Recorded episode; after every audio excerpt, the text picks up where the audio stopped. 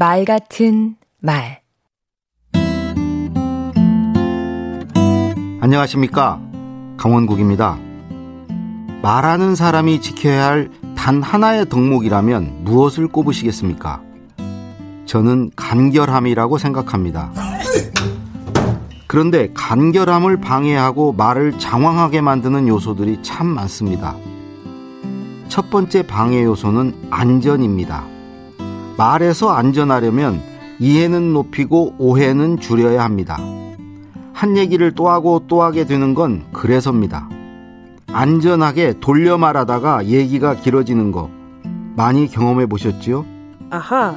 말이 장황해지는 두 번째 이유는 욕심입니다. 이것도 들려주고 싶고 저것도 보여주고 싶고 이런 사람일수록 의외로 스스로에게 자신이 없어서 미사여구와 현학적 표현을 많이 씁니다. 나아가 신중한 사람으로도 보이고 싶습니다. 이렇게도 저렇게도 생각해 봤다고 얘기하다가 또 길어집니다. 셋째, 말하는 목적. 목표가 불분명해도 장황해집니다. 내가 지금 왜 말하고 있는가?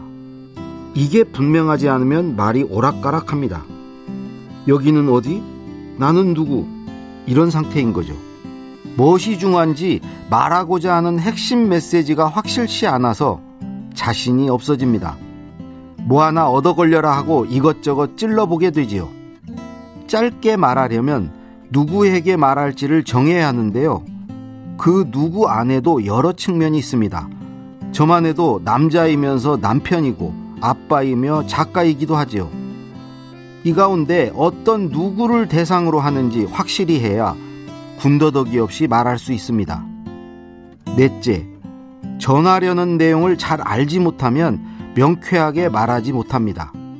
잘 알면 압축해서 말할 수 있습니다. 본질을 꿰뚫어서 복잡한 것을 단순하게 말할 수 있습니다.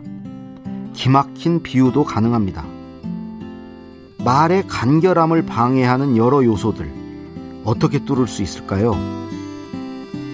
단순하게 생각하고 상식적으로 판단하는 것이 그 시작입니다. 강원국의 말 같은 말이었습니다.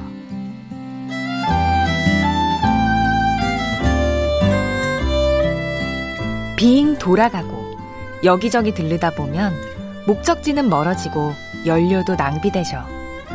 가장 짧고 정확한 말의 직선 경로를 찾으세요.